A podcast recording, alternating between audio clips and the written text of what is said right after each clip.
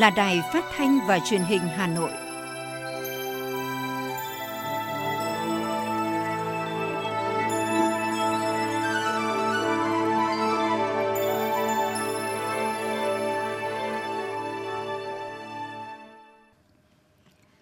Quý vị và các bạn, bây giờ là chương trình thời sự của Đài Phát thanh và Truyền hình Hà Nội, phát trực tiếp trên sóng phát thanh tần số FM 90 MHz. Tối nay thứ năm, ngày 18 tháng 11 năm 2021, chương trình có những nội dung chính sau đây. Tổng Bí thư Nguyễn Phú Trọng chủ trì cuộc họp thường trực Ban chỉ đạo Trung ương về phòng chống tham nhũng tiêu cực. Chủ tịch nước Nguyễn Xuân Phúc dự lễ kỷ niệm 70 năm ngày thành lập Trường Đại học Sư phạm Hà Nội và đón nhận huân chương lao động hạng nhất lần thứ hai. Đồng chí Trung Ngọc Anh, Ủy viên Trung ương Đảng, Chủ tịch Ủy ban nhân dân thành phố chúc mừng Ủy ban Mặt trận Tổ quốc thành phố nhân kỷ niệm 91 năm ngày truyền thống Mặt trận Tổ quốc Việt Nam. Vào 20 giờ tối ngày mai, 19 tháng 11, Hà Nội sẽ tổ chức lễ tưởng niệm đồng bào và cán bộ chiến sĩ hy sinh tử vong trong đại dịch COVID-19. Phần tin thế giới có những thông tin, Vương quốc Bỉ công bố những quy định nghiêm ngặt hơn đối phó với đợt dịch lần thứ tư. Từ ngày 29 tháng 11, Singapore mở rộng chương trình hành lang du lịch cho người đã tiêm chủng. Bắc Kinh Trung Quốc thắt chặt nhập cảnh trước Thế vận hội mùa đông. Sau đây là nội dung chi tiết sẽ có trong chương trình. Thưa quý vị các bạn, sáng nay tại trụ sở Trung ương Đảng, Tổng Bí thư Nguyễn Phú Trọng, trưởng Ban chỉ đạo Trung ương về phòng chống tham nhũng tiêu cực đã chủ trì cuộc họp thường trực Ban chỉ đạo để thảo luận cho ý kiến chỉ đạo xử lý đối với một số vụ án, vụ việc thuộc diện Ban chỉ đạo theo dõi, sửa đổi, bổ sung quy chế làm việc và quyết định phân công nhiệm vụ thành viên Ban chỉ đạo. Phát biểu chỉ đạo cuộc họp, Thường trực Ban chỉ đạo Trung ương về phòng chống tham nhũng tiêu cực, Tổng Bí thư Nguyễn Phú Trọng, trưởng Ban chỉ đạo Trung ương về phòng chống tham nhũng tiêu cực, yêu cầu các cấp ủy, tổ chức đảng triển khai thực hiện nghiêm túc có hiệu quả nhiệm vụ phòng chống tham nhũng tiêu cực theo tinh thần mới của Trung ương.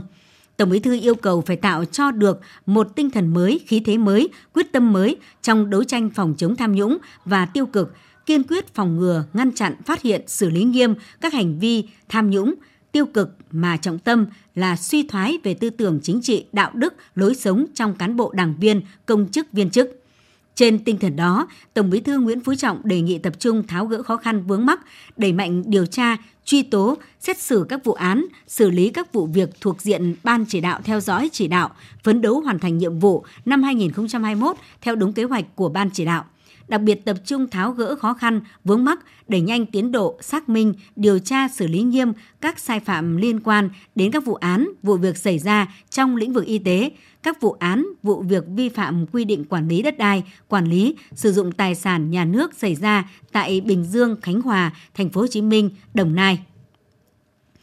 Tại cuộc họp, Thường trực Ban Chỉ đạo Thống nhất nhận định, từ sau phiên họp 19 tháng 1 năm 2021 của Ban chỉ đạo đến nay, mặc dù trong điều kiện đối mặt với đại dịch COVID-19 diễn biến phức tạp, nhưng các cấp ủy, tổ chức đảng, cơ quan chức năng đã có nhiều nỗ lực cố gắng thực hiện nghiêm túc kết luận của Ban chỉ đạo, nhất là quán triệt, triển khai nhiệm vụ phòng chống tiêu cực gắn với phòng chống tham nhũng, trọng tâm là suy thoái về tư tưởng chính trị, đạo đức, lối sống, nên công tác phòng chống tham nhũng tiêu cực – Ban chỉ đạo cũng nhận định công tác phát hiện, xử lý các vụ án vụ việc tham nhũng, tiêu cực nói riêng tiếp tục được đẩy mạnh, có nhiều chuyển biến tích cực. Cũng tại cuộc họp sáng nay, Thường trực Ban chỉ đạo đã thảo luận cho ý kiến để hoàn thiện dự thảo quy chế làm việc của Ban chỉ đạo, sửa đổi bổ sung và quyết định phân công nhiệm vụ các thành viên Ban chỉ đạo, sửa đổi bổ sung. Sáng nay tại Hà Nội, trong không khí chào đón Ngày Nhà giáo Việt Nam 20 tháng 11, Chủ tịch nước Nguyễn Xuân Phúc dự lễ kỷ niệm 70 năm ngày thành lập Trường Đại học Sư phạm Hà Nội – 11 tháng 10 năm 1951, 11 tháng 10 năm 2021 và đón nhận huân chương lao động hạng nhất lần thứ hai. Phát biểu tại buổi lễ, thay mặt lãnh đạo Đảng, Nhà nước, Chủ tịch nước Nguyễn Xuân Phúc gửi lời chúc mừng và biểu dương những thành tựu của nhà trường đến các thế hệ cán bộ, thầy giáo, cô giáo, công nhân viên, học viên, sinh viên, học sinh trường Đại học Sư phạm Hà Nội nhân ngày Nhà giáo Việt Nam 20 tháng 11 và ngày truyền thống 70 năm xây dựng và phát triển. Theo Chủ tịch nước, đất nước và nền giáo dục đang đứng trước những thách thức chưa từng có. Đại dịch COVID-19 lại buộc chúng ta phải định hình lại toàn diện phương thức làm việc, học tập để phù hợp với một nền kinh tế và xã hội đang chuyển đổi số nhanh chóng. Chủ tịch nước mong muốn thầy và trò trường Đại học Sư phạm Hà Nội cần tiếp tục nỗ lực phấn đấu, đoàn kết với tinh thần quyết tâm, sáng tạo cao hơn nhằm xứng đáng với vị thế là một trong hai trường đại học sư phạm trọng điểm của cả nước Tại buổi lễ, Chủ tịch nước Nguyễn Xuân Phúc đã trao huân chương lao động hạng nhất lần thứ hai cho lãnh đạo, thầy cô, cán bộ, nhân viên, sinh viên của Trường Đại học Sư phạm Hà Nội. Sáng nay tại trụ sở chính phủ, Thủ tướng Chính phủ Phạm Minh Chính chủ trì phiên họp chính phủ chuyên đề xây dựng pháp luật tháng 11 năm 2021. Dự phiên họp còn có các Phó Thủ tướng Phạm Bình Minh, Lê Minh Khái, Lê Văn Thành, các Bộ trưởng, Thủ trưởng các bộ ngành cơ quan thuộc chính phủ. Phát biểu kết luận phiên họp, Thủ tướng Chính phủ Phạm Minh Chính đã có ý kiến về nội dung đối với từng dự án luật, giao nhiệm vụ cụ thể cho các bộ ngành trong việc xây dựng, hoàn thiện dự thảo các luật để trình Quốc hội xem xét. Phiên họp, Thủ tướng Chính phủ Phạm Minh Chính cho biết, xây dựng pháp luật là một trong những nhiệm vụ thực hiện ba đột phá chiến lược được Đại hội lần thứ 13 của Đảng đề ra, trong đó có đột phá về thể chế. Căn cứ tình hình yêu cầu thực tế những tháng qua, hàng tháng chính phủ đều tổ chức phiên họp chuyên đề xây dựng pháp luật nhằm thể chế hóa, đưa chủ trương đường lối của Đảng thực sự đi vào cuộc sống. Người đứng đầu chính phủ yêu cầu các thành viên chính phủ, thủ trưởng các bộ ngành cơ quan thuộc chính phủ thảo luận theo nguyên tắc việc xây dựng pháp luật phải căn cứ các nghị quyết của Đảng, Quốc hội, luật ban hành văn bản quy phạm pháp luật và căn cứ bám sát thực tiễn, pháp luật phải phát huy được dân chủ, xã hội chủ nghĩa, xây dựng nhà nước pháp quyền xã hội chủ nghĩa và hội nhập quốc tế.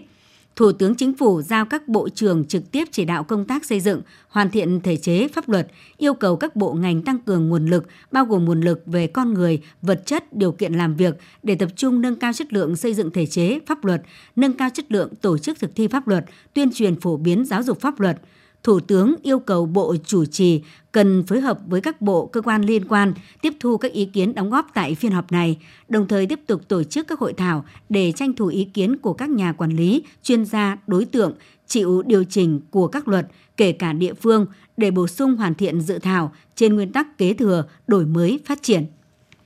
Hôm nay, Ban Thường vụ Thành ủy Hà Nội tổ chức hội nghị trực tiếp kết hợp trực tuyến toàn thành phố quán triệt triển khai một số văn bản mới ban hành của Trung ương và Thành ủy Hà Nội về công tác xây dựng Đảng. Chủ trì tại điểm cầu Thành ủy Hà Nội, Ủy viên Bộ Chính trị, Bí thư Thành ủy Đinh Tiến Dũng, Ủy viên Trung ương Đảng, Phó Bí thư Thường trực Thành ủy Nguyễn Thị Tuyến, Ủy viên Trung ương Đảng, Phó Bí thư Thành ủy, Chủ tịch Ủy ban nhân dân thành phố Trung Ngọc Anh, Phó Bí thư Thành ủy, Chủ tịch Hội đồng nhân dân thành phố Nguyễn Ngọc Tuấn, Tham dự hội nghị tại các điểm cầu có các ủy viên Ban Thường vụ Thành ủy, trưởng các ban đảng thành ủy, Phó Chủ tịch Hội đồng Nhân dân, Phó Chủ tịch Ủy ban Nhân dân thành phố, cán bộ chủ chốt các sở, ban, ngành, quận, huyện, thị xã.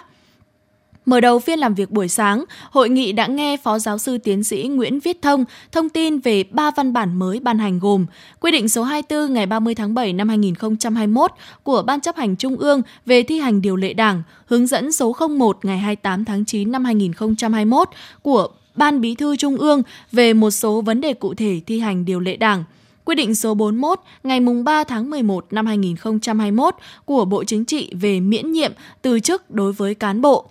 Tiếp theo, Phó chủ nhiệm Ủy ban Kiểm tra Trung ương Hoàng Văn Trà đã truyền đạt quy định số 22 ngày 28 tháng 7 năm 2021 của Ban chấp hành Trung ương về công tác kiểm tra, giám sát và thi hành kỷ luật Đảng.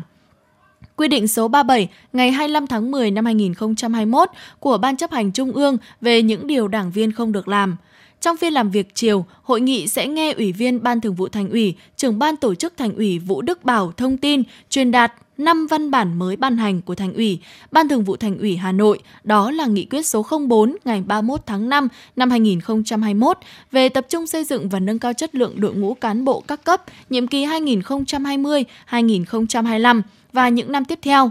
Quy định số 04 ngày 11 tháng 8 năm 2021 về quản lý cán bộ, phân cấp quản lý cán bộ và bổ nhiệm, giới thiệu cán bộ ứng cử.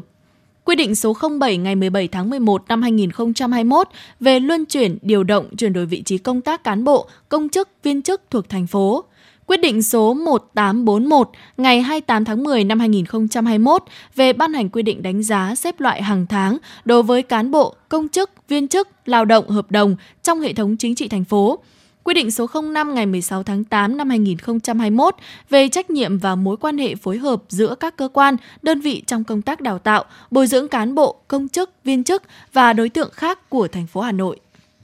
Nhân kỷ niệm 91 năm ngày truyền thống mặt trận Tổ quốc Việt Nam 18 tháng 11, sáng nay đồng chí Trung Ngọc Anh, Ủy viên Trung ương Đảng, Chủ tịch Ủy ban nhân dân thành phố Hà Nội đã đến chúc mừng Ủy ban Mặt trận Tổ quốc thành phố gửi những lời chúc mừng tốt đẹp nhất đến đội ngũ cán bộ mặt trận các cấp nhân kỷ niệm 91 năm ngày truyền thống mặt trận Tổ quốc Việt Nam. Chủ tịch Ủy ban nhân dân thành phố Trung Ngọc Anh chân thành cảm ơn hệ thống mặt trận thành phố luôn phát huy vai trò trung tâm khối đại đoàn kết toàn dân tộc, đồng hành trách nhiệm cùng chính quyền các cấp thành phố trong mọi công việc. Đặc biệt năm 2021, năm Covid-19 đầy thách thức đã ghi dấu tinh thần chủ động sáng tạo, dám dấn thân trong khó khăn của mặt trận Tổ quốc thành phố kết nối niềm tin của nhân dân với Đảng chính quyền, phát huy tinh thần đoàn kết toàn dân, lập nên những lá chắn vững chắc từ cơ sở và khơi dậy tinh thần tương thân tương ái, nghĩa đồng bào, kết nối các lực lượng xã hội tham gia góp của, góp sức cùng thành phố kiểm soát hiệu quả dịch COVID-19, không để ai bị bỏ lại phía sau.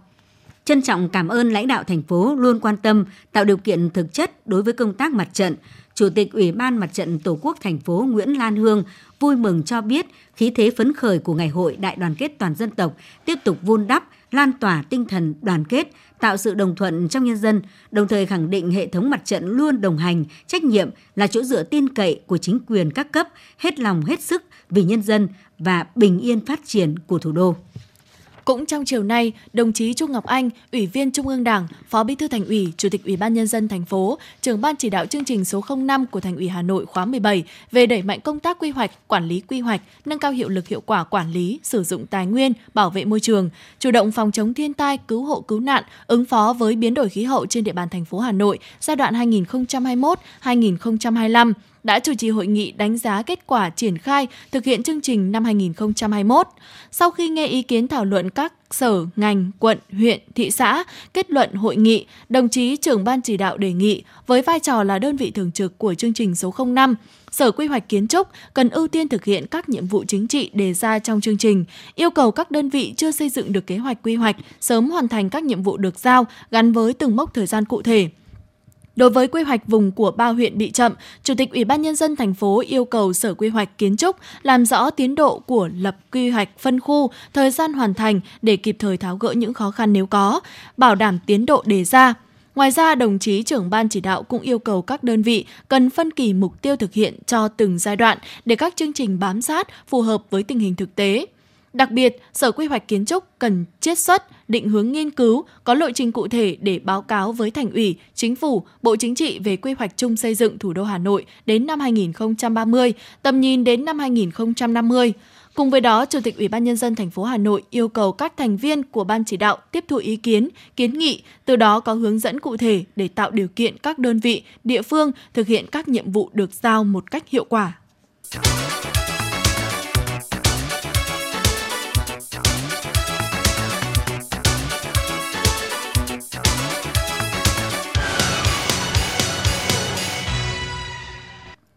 Thưa quý vị các bạn, mặc dù chịu ảnh hưởng nặng nề của đại dịch, nhưng 9 tháng của năm 2021, thành phố Hà Nội duy trì tăng trưởng tổng sản phẩm trên địa bàn đạt 1,28%. Sang tháng 10, một số hoạt động sản xuất kinh doanh dần phục hồi, nhưng lũy kế 10 tháng, nhiều chỉ tiêu vẫn giảm sâu hoặc tăng thấp so với kế hoạch. Đồng hành và chia sẻ với những khó khăn của doanh nghiệp, với phương châm sức khỏe của doanh nghiệp là sức khỏe của nền kinh tế, chính quyền thành phố đã và đang nỗ lực hết mình thực hiện đồng bộ các biện pháp để kiểm soát hiệu quả dịch bệnh sớm nhất và nhanh nhất tập trung tháo gỡ khó khăn, hỗ trợ doanh nghiệp vượt qua khó khăn để duy trì và phục hồi sản xuất kinh doanh, giảm thiểu tác động tiêu cực từ đại dịch COVID-19. Trong 10 tháng của năm 2021, Hà Nội có 19.848 doanh nghiệp thành lập mới với số vốn đăng ký 275.152 tỷ đồng, Thực hiện gói hỗ trợ an sinh xã hội của chính phủ, thành phố đã hỗ trợ cho 1,82 triệu người lao động, người sử dụng lao động gặp khó khăn với kinh phí trên 1.000 tỷ đồng, chi trả cho 1,9 triệu người lao động đang tham gia bảo hiểm với tổng số tiền 2.684 tỷ đồng. Bên cạnh đó, thành phố đã triển khai chính sách đặc thù, thực hiện hỗ trợ cho 289.000 đối tượng với kinh phí 299 tỷ đồng. Các tổ chức chính trị xã hội và các nhà hảo tâm đã cùng chung sức hỗ trợ cho 1,7 triệu lượt người, hộ gia đình khó khăn với số tiền 317 tỷ đồng. Việc ra soát, miễn giảm, giãn, hoãn nộp thuế được khẩn trương thực hiện với số tiền hơn 22,6 nghìn tỷ đồng cho 38.000 doanh nghiệp người nộp thuế. Chủ tịch Ủy ban nhân dân thành phố Trung Ngọc Anh cho biết. Tiếp tục đẩy mạnh một cách rất là thực chất và cái này gắn với trách nhiệm kỷ luật kỷ cương trong việc nâng cao chất lượng giải quyết các thủ tục hành chính liên quan đến doanh nghiệp. Có rất nhiều cái ở đây. Thì xin ngắn gọn các đồng chí là nãy à, như cái tinh thần phản hồi đồng chí là này, làm sao một cách thực chất nhất. Thì nó có hai cái những cái cụ thể như là nãy à, đồng chí phó tổng giám đốc à, tập đoàn Vingroup nói đấy. Liên thông giữa các ngành thế nào, rồi họp sẽ đúng thành phần ra sao, quy chế có hết, rồi gắn với trách nhiệm hành chính công vụ trong cái việc này để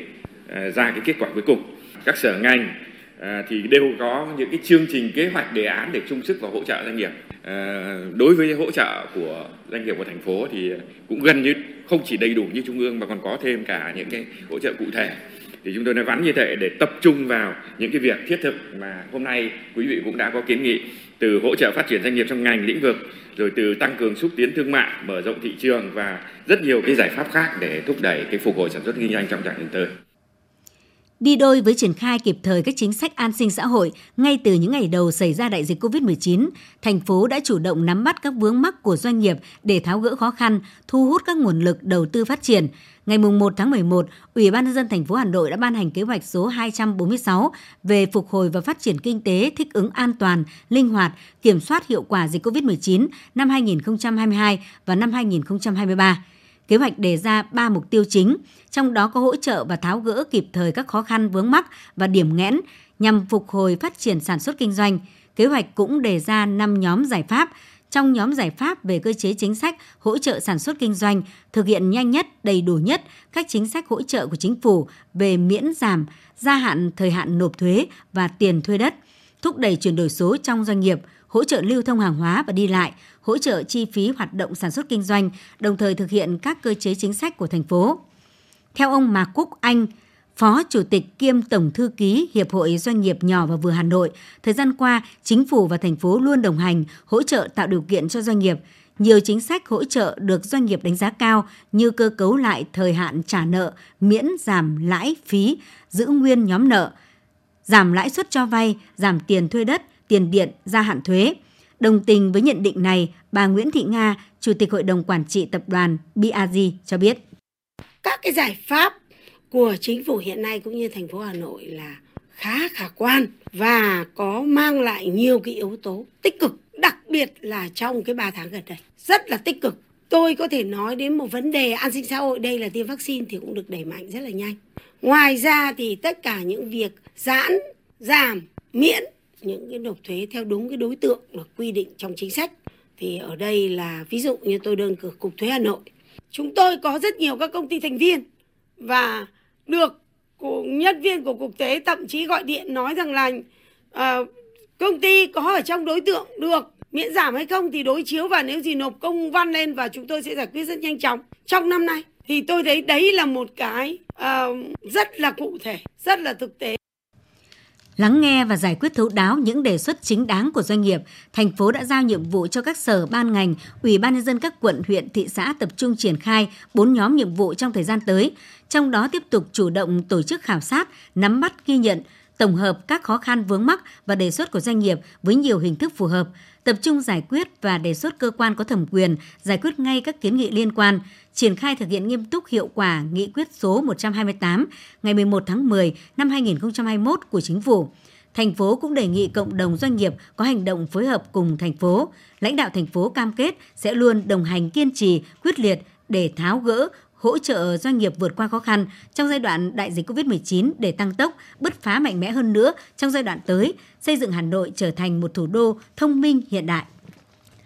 Tiếp tục là phần tin. Thưa quý vị, hôm nay Hội đồng đánh giá phân hạng sản phẩm ô cốp thành phố Hà Nội đã tiến hành thẩm định các sản phẩm của 8 chủ thể tham gia chương trình Mỗi xã một sản phẩm ô cốp năm 2021 của huyện Đan Phượng. Sản phẩm tham gia đánh giá phân hạng của huyện Đan Phượng đợt này chủ yếu là các loại nông sản, đơn cử như đông trùng hạ thảo, bột ngũ cốc, nem phùng, nước uống đóng chai, đậu phụ, cùng hàng chục loại rau củ quả khác nhau. Theo Phó Tránh Văn phòng Thường trực Văn phòng Điều phối Xây dựng Nông thôn mới Hà Nội Nguyễn Văn Trí năm 2021, thành phố phấn đấu đánh giá phân hạng ít nhất 400 sản phẩm ô cốp. Cùng với huyện Đan Phượng, các địa phương khác trên địa bàn Hà Nội đang tích cực giả soát, đánh giá hồ sơ để trình thành phố xem xét, tổ chức thẩm định, phân hạng, trong bối cảnh dịch bệnh COVID-19, việc thực hiện mục tiêu của chương trình ô cốp năm 2021 cũng có những khó khăn nhất định – Tuy nhiên, với sự quan tâm của thành phố, chủ động của các địa phương và sự tích cực của các chủ thể, mục tiêu đạt 400 sản phẩm ô cốp trong năm 2021 của thành phố là hoàn toàn có thể đạt được. Sáng nay tại Hà Nội, Học viện Ngoại giao đã khai mạc Hội thảo khoa học quốc tế về Biển Đông lần thứ 13 với chủ đề Nhìn lại quá khứ vì một tương lai tươi sáng hơn. Hội thảo có sự tham dự trực tiếp của hơn 180 đại biểu, cùng hơn 400 đại biểu đăng ký tham dự trực tuyến. Trong đó có gần 60 diễn giả là các chuyên gia uy tín từ 30 quốc gia trên các châu lục, 90 đại biểu từ các cơ quan đại diện nước ngoài tại Việt Nam diễn ra trong hai ngày 18 và 19 tháng 11 năm 2021 với 8 phiên về các chủ đề đa dạng, Biển Đông trong bối cảnh toàn cầu đang thay đổi, 30 năm sau chiến tranh lạnh, liệu một cuộc chiến tranh lạnh mới đang nhen nhóm và cách thức ngăn chặn bùng phát thành xung đột, củng cố trật tự pháp lý ở Biển Đông 5 năm qua, hãy công bằng với sự thật, lịch sử và Biển Đông, ASEAN và cấu trúc khu vực, đứt gãy chuỗi cung ứng, đảm bảo khả năng phục hồi các tuyến đường biển trong bối cảnh đại dịch COVID-19, thúc đẩy ngoại giao khoa học vì lợi ích chung của đại dương, sự minh bạch thông qua công nghệ giám sát. Ngoài 8 phiên chính thức, 3 phiên lãnh đạo trẻ được mở ra là diễn đàn cho thế hệ trẻ chia sẻ quan điểm, góp thêm tiếng nói về vấn đề Biển Đông. Dự kiến cũng sẽ có những phiên bình luận sau hội thảo với sự tham gia của nhiều chuyên gia hàng đầu của Việt Nam về những nội dung trao đổi tại hội thảo. Từ ngày 25 đến ngày 27 tháng 11, Hội nghị khoa học và công nghệ tuổi trẻ ngành y tế lần thứ 20 do Bộ Y tế phối hợp với Trung ương Đoàn Thanh niên Cộng sản Hồ Chí Minh chủ trì được tổ chức tại Đại học Quốc gia Hà Nội. Hội nghị được tổ chức trong phạm vi các khối cơ sở đào tạo đại học, cao đẳng y dược với quy mô khoảng 500 đại biểu, 180 công trình khoa học được lựa chọn báo cáo, 15 hội đồng giám khảo với 80 thành viên, 100 giải thưởng chính thức.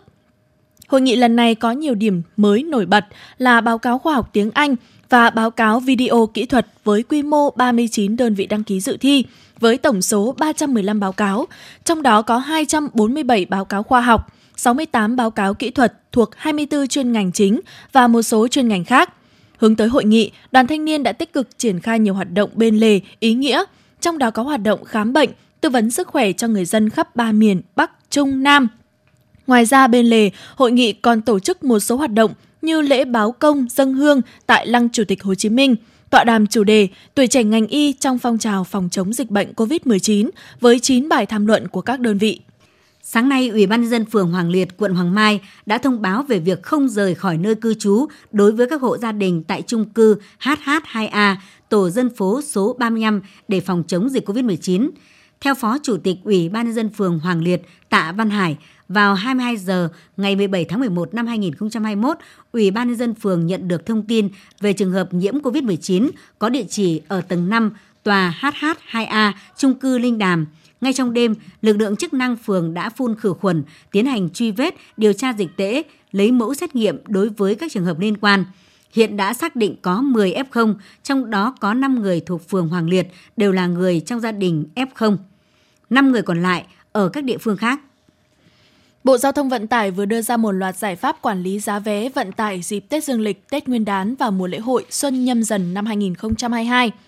Theo đó, Bộ Giao thông Vận tải yêu cầu các đơn vị vận tải cần chủ động bán vé trước cho hành khách bằng nhiều hình thức và ưu tiên ứng dụng công nghệ thông tin, tạo thuận lợi cho người dân có nhu cầu mua vé, đồng thời có biện pháp chống việc đầu cơ, buôn bán vé gây mất trật tự xã hội – Đặc biệt, Bộ Giao thông Vận tải chỉ đạo Tổng cục Đường bộ Việt Nam yêu cầu các đơn vị kinh doanh vận tải, bến xe thực hiện công khai, minh bạch và đúng quy định về giá cước vận tải, các loại giá phí dịch vụ tại bến xe.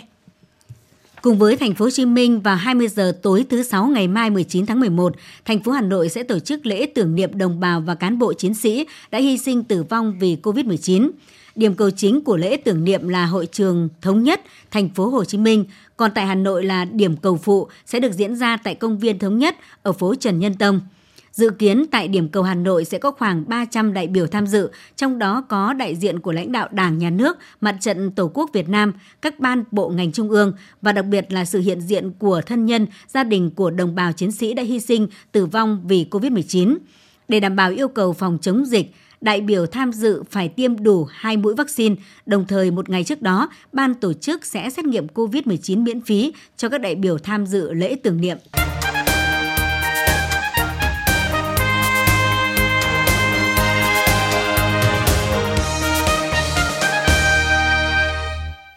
Xin chuyển sang phần tin thế giới. Thưa quý vị và các bạn, Belarus đã thông báo đóng tạm thời đường ống dẫn dầu hữu nghị từ Nga sang một số nước thuộc Liên minh châu Âu. Việc đóng cửa bảo trì đường ống trên diễn ra chỉ hai ngày sau khi EU thông báo sẽ áp đặt các lệnh trừng phạt mới lên Belarus liên quan tới khủng hoảng di cư. Phía Ba Lan cho biết cuộc khủng hoảng giữa nước này và Belarus có thể sẽ kéo dài hàng tháng.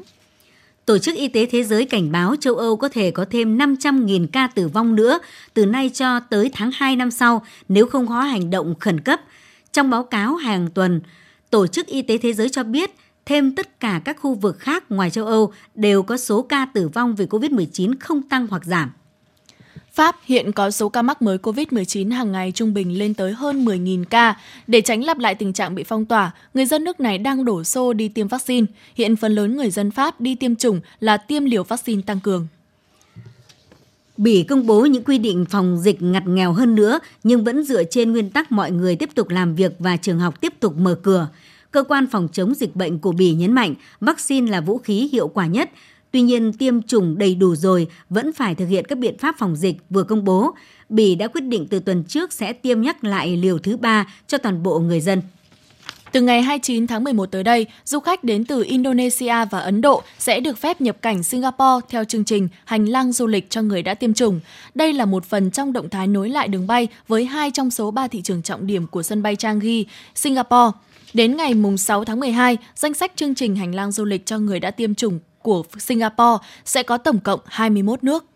Từ ngày 17 tháng 11, các biện pháp hạn chế nghiêm ngặt mới nhằm phòng chống sự lây lan của dịch COVID-19 có hiệu lực đối với du khách đến Bắc Kinh Trung Quốc. Các biện pháp kiểm soát khác bao gồm xét nghiệm COVID-19 3 ngày một lần đối với hơn 30.000 người làm việc trong hệ thống hàng nhập khẩu dây chuyển lạnh của thành phố. Hơn 100.000 người Mỹ tử vong do sử dụng thuốc quá liều trong năm qua. Đây là kỷ lục chưa từng có trong lịch sử nước Mỹ, được cho là có liên quan tới đại dịch COVID-19. Dữ liệu mới nhất cho thấy nhiều trường hợp tử vong liên quan tới việc sử dụng thuốc giảm đau fentanyl bất hợp pháp.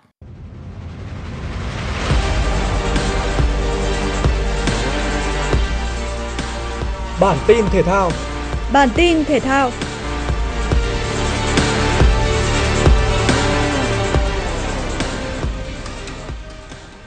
Tại vòng 2 giải bóng đá nữ vô địch quốc gia 2021, câu lạc bộ Thành phố Hồ Chí Minh đã có được 3 điểm trước Than khoáng sản để duy trì ngôi đầu trên bảng xếp hạng. Huỳnh Như và Nguyễn Thị Bích Thùy là những người lập công trong chiến thắng 2-0 của cô trò huấn luyện viên Đoàn Kim Chi. Ở một diễn biến khác, dù có được bàn mở tỷ số trước của Đinh Thị Duyên, nhưng sau đó Phong Phú Hà Nam đã để Lò Thị Hoài và Ngọc Minh Chuyên giúp Thái Nguyên TNT lội ngược dòng giành chiến thắng 3-1. Ban tổ chức AFF Cup xác nhận công nghệ video hỗ trợ trọng tài VAR sẽ không xuất hiện ở giải đấu diễn ra vào tháng 12 sắp tới. Nguyên nhân là bởi nước chủ nhà Singapore và cả công tác trọng tài trong khu vực. Hiện tại chỉ mới có một số nước trong khu vực sử dụng VAR trong đó không có Singapore, khi những người vận hành còn thiếu kinh nghiệm. Chưa kể các trọng tài cũng chưa đủ am hiểu để áp dụng công nghệ trên. Sân bãi và những yêu cầu hạ tầng khác cho VAR phía Singapore cũng chưa sẵn sàng. Theo nhận định của một vài quốc gia Đông Nam Á, điều này sẽ gây vấn đề cho những đội vừa quen dùng VAR như Thái Lan. Tại giải vô địch ở quốc gia này đã có VAR. AFF Cup 2020 sẽ diễn ra từ ngày mùng 5 tháng 12 2021 đến mùng 1 tháng 1 2022 tại Singapore. Đội tuyển Việt Nam nằm ở bảng B cùng các đội Malaysia, Indonesia, Campuchia và Lào. Trong khi đó tại bảng A gồm các đội Thái Lan, Myanmar, Philippines, Singapore và Đông Timor. Trận đấu trong khuôn khổ bảng xanh giải quán vợt ATP Final giữa Novak Djokovic và Andrei Rublev đã diễn ra. Trái với những dự đoán về một trận đấu nhiều thử thách cho Nole, tay vợt số 1 thế giới lại tỏ ra vượt trội hoàn toàn trong cuộc so tài với đối thủ. Djokovic để mất break ngay ở game cầm ra bóng đầu tiên, nhưng sau đó đã nhanh chóng đòi lại break. Và tới game thứ 8 anh tiếp tục giành thêm một break nữa để thắng set đầu tiên với tỷ số 6-3. Set thứ hai còn diễn ra thuận lợi hơn cho Nole khi anh tỏ ra vô cùng chắc chắn trong những tình huống phòng ngự cuối sân sở trường, còn Rublev lại thi đấu có phần nôn nóng và mắc rất nhiều lỗi đánh hỏng. Djokovic tiếp tục giành thêm hai break nữa để buộc đối thủ phải gác vượt 6-2, qua đó giành chiến thắng chung cuộc 2-0 chỉ sau vỏn vẹn 68 phút thi đấu. Dự báo thời tiết khu vực Hà Nội đêm 18 ngày 19 tháng 11, trung tâm thành phố Hà Nội không mưa, sáng sớm có sương mù, trưa chiều trời nắng, nhiệt độ từ 18 đến 25 độ C. Quý vị và các bạn vừa nghe chương trình Thời sự tối của Đài Phát thanh Truyền hình Hà Nội, chịu trách nhiệm sản xuất Phó Tổng Giám đốc Nguyễn Tiến Dũng, chương trình do biên tập viên Kiều Anh, Nguyễn Hằng, các phát thanh viên Thùy Linh Thanh Hiền và kỹ thuật viên Bảo Tuấn thực hiện. Thân ái chào tạm biệt. Trước đây tôi thích ăn đồ mặn, vợ tôi kêu ca nhưng tôi không nghe. Hai năm trước tôi phải nhập viện vì một cơn đột quỵ do huyết áp quá cao. Bác sĩ nói một trong những nguyên nhân chính của căn bệnh là tôi ăn nhiều đồ mặn. Căn bệnh này không chỉ làm khổ tôi mà còn biến tôi trở thành gánh nặng cho gia đình. Ăn nhiều muối, bột canh, hạt nêm, nước mắm, nước tương có thể dẫn đến tăng huyết áp và đột quỵ. Tổ chức Y tế Thế giới khuyến cáo chỉ nên ăn dưới 5 gram muối mỗi ngày, nhưng chúng ta hiện đang ăn gấp đôi số lượng đó. Giảm một nửa lượng muối ăn ngày bằng cách cho bớt muối, chấn nhẹ tay, giảm ngay đồ mặn.